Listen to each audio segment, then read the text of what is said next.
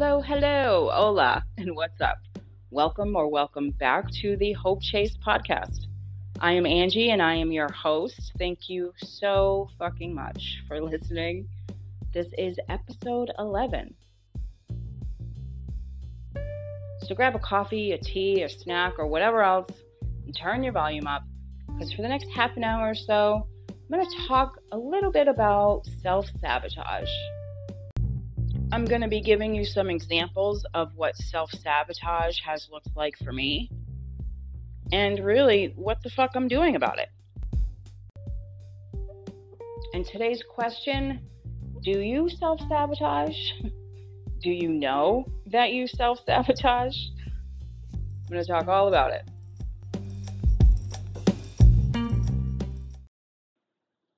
Before I get started, can I just say that I never really, never really imagined that I, in in any fucking reality, I never imagined that I would ever be upset that summer is here. it is summer here now on the island. I'm upset about it. I'm very upset about it. And if you know me, you know that I have a very bad sweating problem. And most people say, oh, yeah, I know. Oh, I sweat so much too. No. no. You do not know how bad I sweat if you're saying that because it is a fucking problem. It interferes with my life. It is a problem. Five minutes outside and I'm dripping. Today I was doing laundry outside and I was standing outside for five minutes, standing in front of my freaking washing machine, five minutes while the water filled up. And I was dripping sweat. I mean, I mean dripping sweat. I'm not exaggerating. I am upset that summer's here and I just am using it for more motivation, more fuel to get my shit done. Because as soon as I can, as soon as this shit starts to take off, the success starts to roll in, I'm looking at places to move. this heat, I just I just can't take it anymore. But anyways, let's get into it.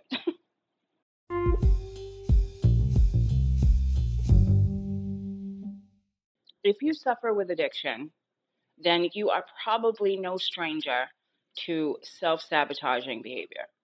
Or even without the addiction, even if you're normal, I am sure that you have self sabotaging behavior. Everybody does. And I've been thinking a lot about this this week.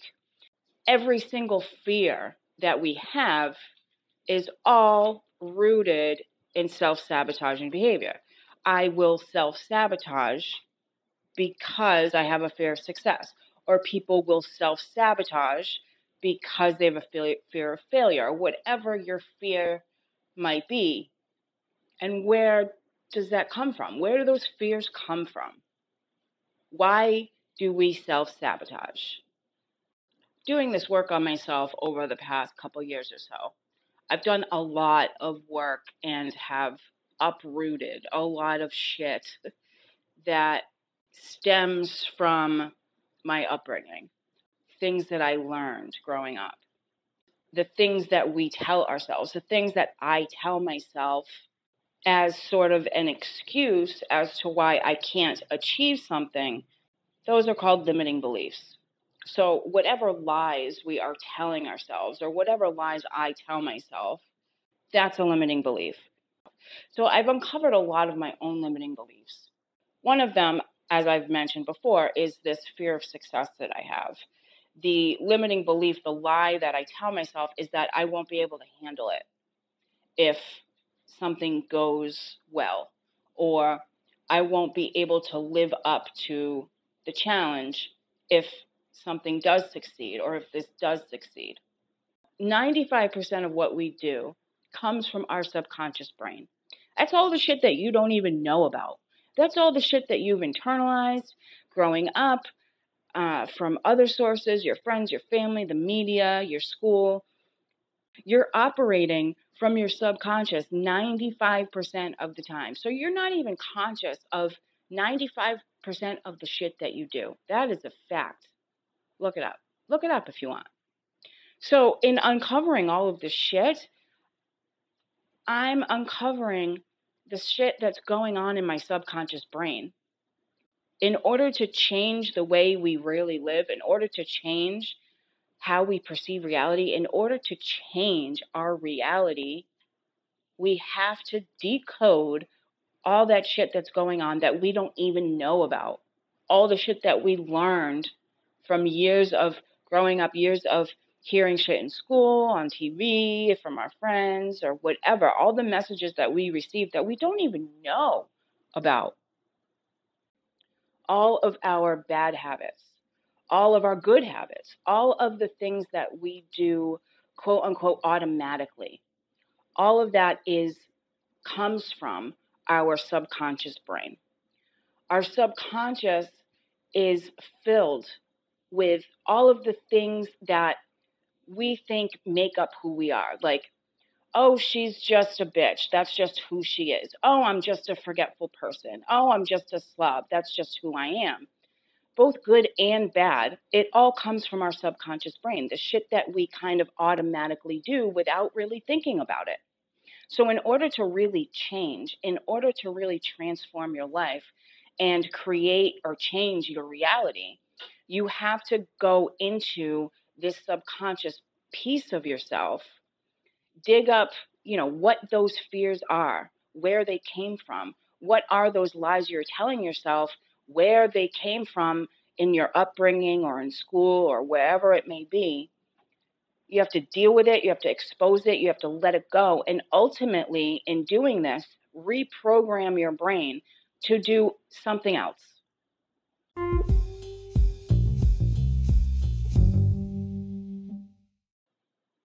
And it can be a little bit more difficult to do this work when you've had a good childhood. I had a great childhood. I didn't have a bad childhood. I didn't have any childhood trauma. I mean, just because you have a good childhood doesn't mean you turn out perfect.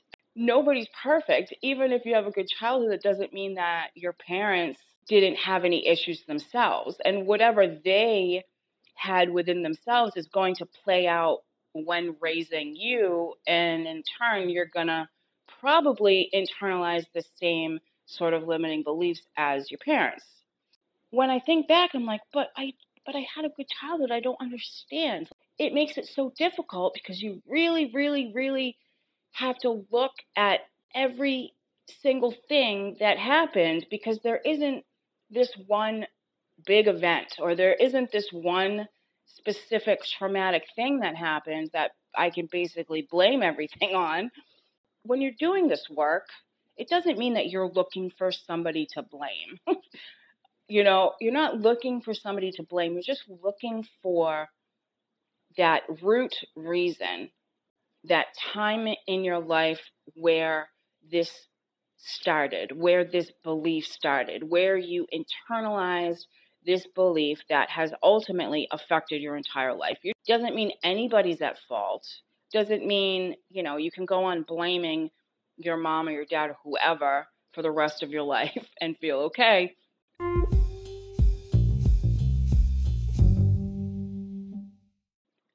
When I went to college, I I don't really think that I really wanted to go. I just did it because I thought that's what was expected of me. But I know that I majored first in nursing because my dad wanted me to be a nurse. And I figured, oh, you know, it's a good way to make money, it's a good career to have, so that's what I did. I didn't necessarily want to do it.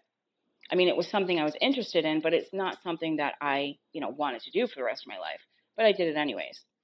What I was really interested in was the dance and the creative stuff and the art and all the the creative shit. Because I was a dancer for 15 years of my childhood from like, you know, the earliest you can start dancing until I was about 17 or 16 and I fucking loved it and I didn't even want to stop. The only reason why I had to stop was because basically I was told to choose one between cheerleading and dance, I really knew that I couldn't continue to dance after high school. I couldn't really make a career out of it, even if I wanted to. that wasn't a career to have. It, I probably wasn't going to make any money off of it, and forget about it, Ange. You got to do something that's going to, you know, be successful. You got to do something that you can do for the rest of your life. And what I wanted to do didn't matter.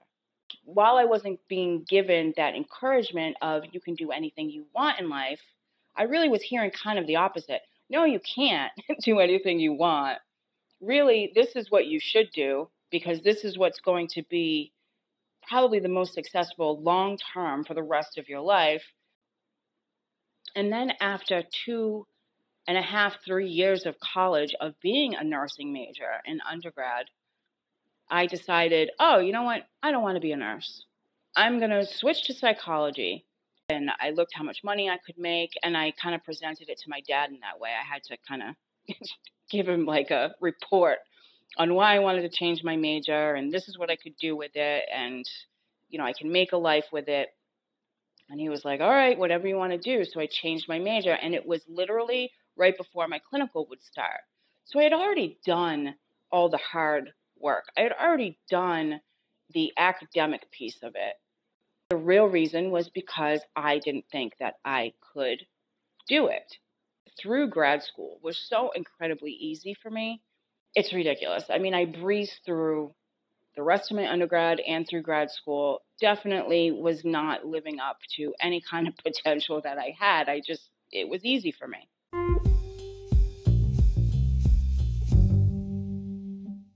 And so then I move on to becoming a drug addict. All the jobs that I had. Now, when I worked as a therapist, during that time is when I picked up heroin. So I was actively using coke and heroin and all the things while I was working as a therapist. One job that I had with the city of Boston, I essentially had to quit before I got fired because it was very much leaning towards me getting fired because I was falling asleep in, in meetings. It was just a mess. My boss had recommended me to the EAP, which is the Employee Assistance Program. And at that moment, I was like, okay, you know what? I'm going to get fired. So I might as well quit first. So I quit that job stupid me thinking, oh, I still have my shit together. I can get another job as a therapist. Sure, I'm a raging heroin addict, but why not? So I go on to get another job as a therapist working for an adolescent uh, program in an adolescent jail. As I continued to use, I was continually late, even though I was literally five minutes down the street from this job. I was late every single morning. I would completely just skip meetings because I was meeting my dope dealer. I would literally go out on my lunch break to meet my dealer. He would literally keep me waiting for like two hours sometimes. And that was way more important to me than going back to work. So I would come up with an excuse. I would miss meetings. I would show up late. It was a mess. So I ended up getting fired after just a few months then I would go on to, you know, wait tables at several, several, several jobs. And I ended up getting fired from all of them. Essentially because I was always late. Again, I was meeting my dope dealer. I would disappear for a couple hours. I would just get fired from all the jobs. I mean, I'd go with with insanely bad track marks all on my arms. Stupid me thinking that I could, you know, lie my way out of it saying it was something else, but let's be real come on, Ange. You know, I was just insanely stupid. There's only so many excuses you can you can tell yourself. I mean, of course I was like it was a joke, like, oh I got fired, oh I got fired. It was kind of became a joke. But I mean, after a couple times, it's it's gotta do some sort of damage. Continually sends a message to your subconscious. You're continually kind of getting this message like you're not good enough, right? you're getting fired. You're not good enough to do this job. You cannot do this job. After a while, I thought, well, why bother even finding another job because I'm not going to be able to do it anyways. And that played a huge role into me getting another job. I knew it would be relatively easy for me to actually get the job. But whether or not I could do the job, I really didn't think I could. I mean, obviously, duh, I was a raging heroin addict. I couldn't do the job. When you are in the active addiction, when I was actively using, it becomes harder and harder and harder to separate yourself from the addiction. it becomes like this self fulfilling prophecy where it's like, what came first, the chicken or the egg? Was I always this person who, you know, couldn't do the job? Or did I become that person after I started using? You lose yourself 100% completely in the addiction. So then I started to look at other things that pretty consistently happened throughout all those years of using I thought of all the detoxes, all the programs that I've been to. And like I mentioned in another episode, I literally left AMA, literally left all the detoxes against medical advice. I can only remember completing one detox throughout that entire 15, 17 year period of time. And that's only because I was like an hour away from my house and I had no idea how I would get home if I had left and programs, I would always, always leave the program to get high. And although I was telling myself that I wanted to leave, I wanted to leave and get high. I mean, let's be honest, nobody really wants to continue that lifestyle. I mean, yeah, of course, I wanted to get high, but that's only because I was so sick and I was feeling so uncomfortable. And so the message I was giving myself from leaving all of those detoxes, the message that I was receiving that I internalized was that I wouldn't be able to live. I wouldn't be able to do the work. I wouldn't be able to do the job of staying clean. Like I mentioned too in another episode, the longest clean time I was ever able to put together, besides being in jail, was 11 days. So I was giving myself the message over and over and over and over again that I wasn't even going to be able to do the job. I wasn't going to be able to succeed at staying clean. So why bother even trying?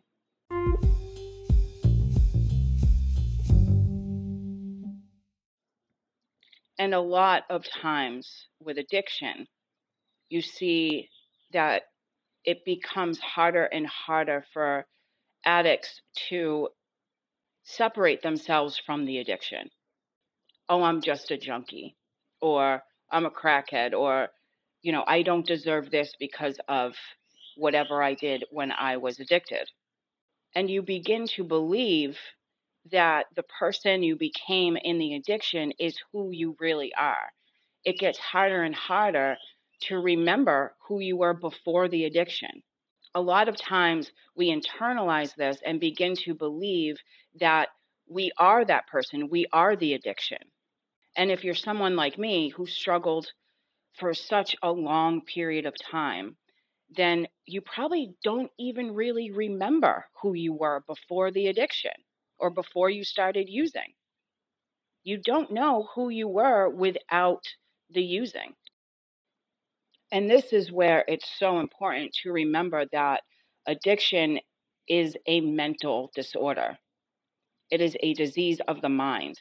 The using of the drugs, like I've said before, is just a symptom. The addiction is not the using of the substances, whether it be drugs or alcohol or whatever the addiction is. The traits that make up addiction were always there. They were there before you even started using. And in my case, like even after I stopped using, all of those traits were still there. So it makes sense that in order to actually really change, in order to actually change your life, you have to address these core traits that led to the addiction in the first place. Stopping using is just one small piece of it. So for me, self sabotaging behavior, my fear of success, my settling for less was all there before I even started using. Even if it were conscious or not, it's all there. And it's all rooted in this fear. Addiction is rooted in fear. It's all about fear. And when we start using originally, we think it's the answer to that fear. We think it's the answer to the problem. But then as it gets worse and starts to interfere with our lives, that behavior that we thought was the answer then becomes the problem. And it becomes a part of who we think we are.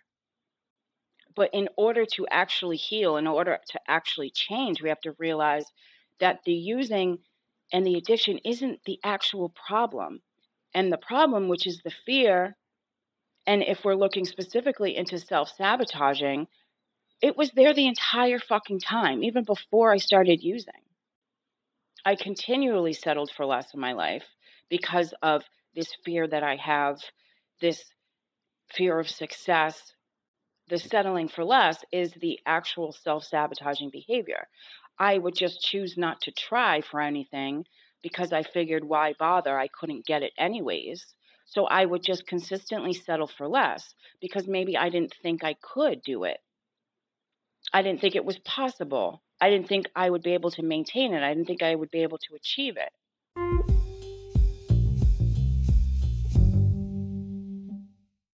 I remember when I was working as a therapist in the addiction field, a lot of my clients had similar fears. A lot of my clients would self sabotage after, you know, putting a few months of clean time together.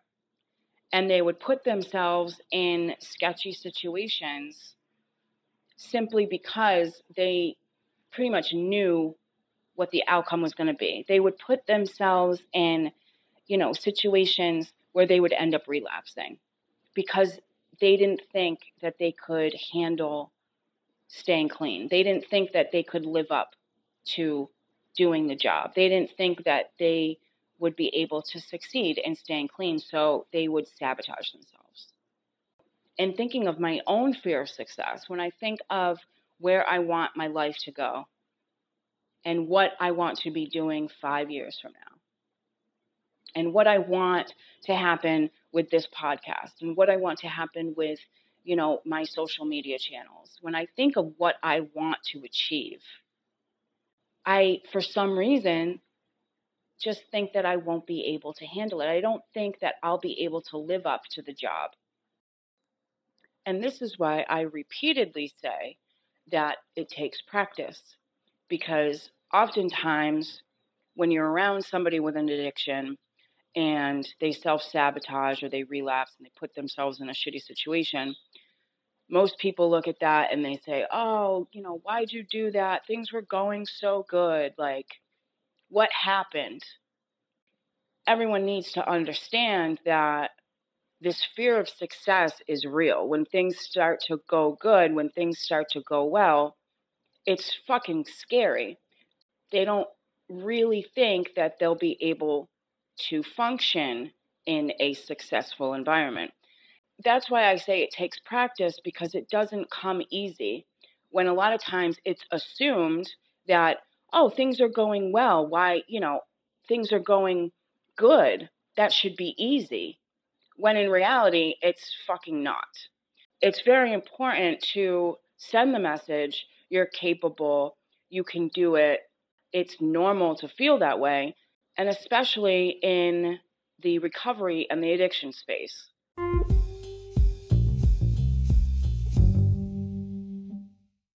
Knowing better, though, doesn't mean shit unless we do better. I know so much about myself, I am almost too self aware. I know all this shit about myself, but what's the use of knowing if I'm not going to actually do anything about it? it's not enough to just know better. We have to do better once we know better in doing this work on myself, this is what needs to be done in order to achieve what I want, in order to get to the end of the road, in order to actually achieve the success that I do want and the success that I do know that it's coming as soon as I let go of this shit.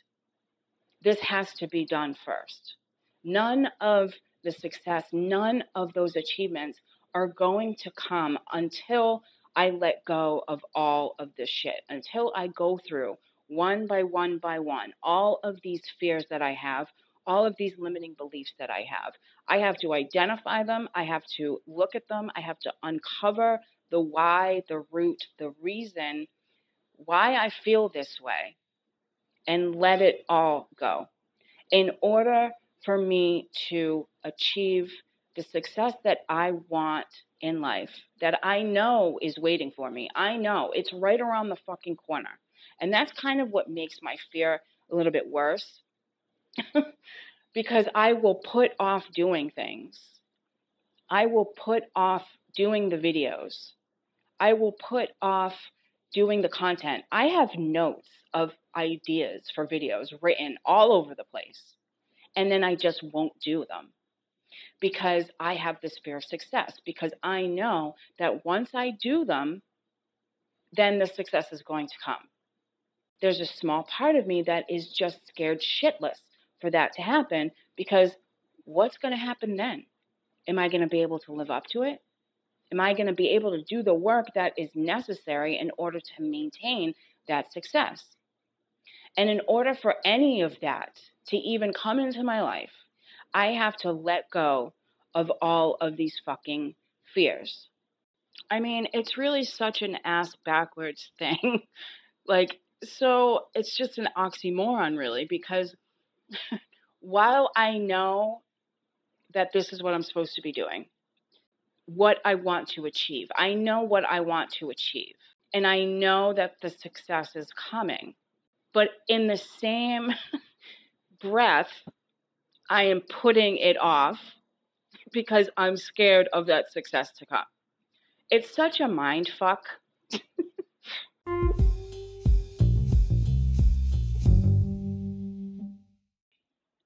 now, I hope this has made some kind of sense. I wanted to get more into depth about the work that I'm doing, the work that I've done and I know self sabotage is a very common thing. I know fear of success is very common in the addiction community. And I wanted to just give you a little glimpse as to how you can address these things. Because any change or anything that you want to come into your life is not going to last unless these things are addressed. Because you're always going to continue to regress back to these same behaviors if they're not identified, if they're not let go. So anything that you want to come into your life isn't going to last. So if you really want change to happen, if you really want change to stay, if you really want to change your life for the long term, this shit needs to be done.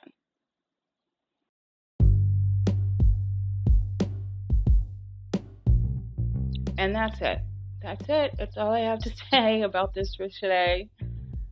Thank you so much for joining the Hope Chase. Thank you so much for tuning in. Don't forget to follow along from whatever platform you are listening from. Follow this podcast.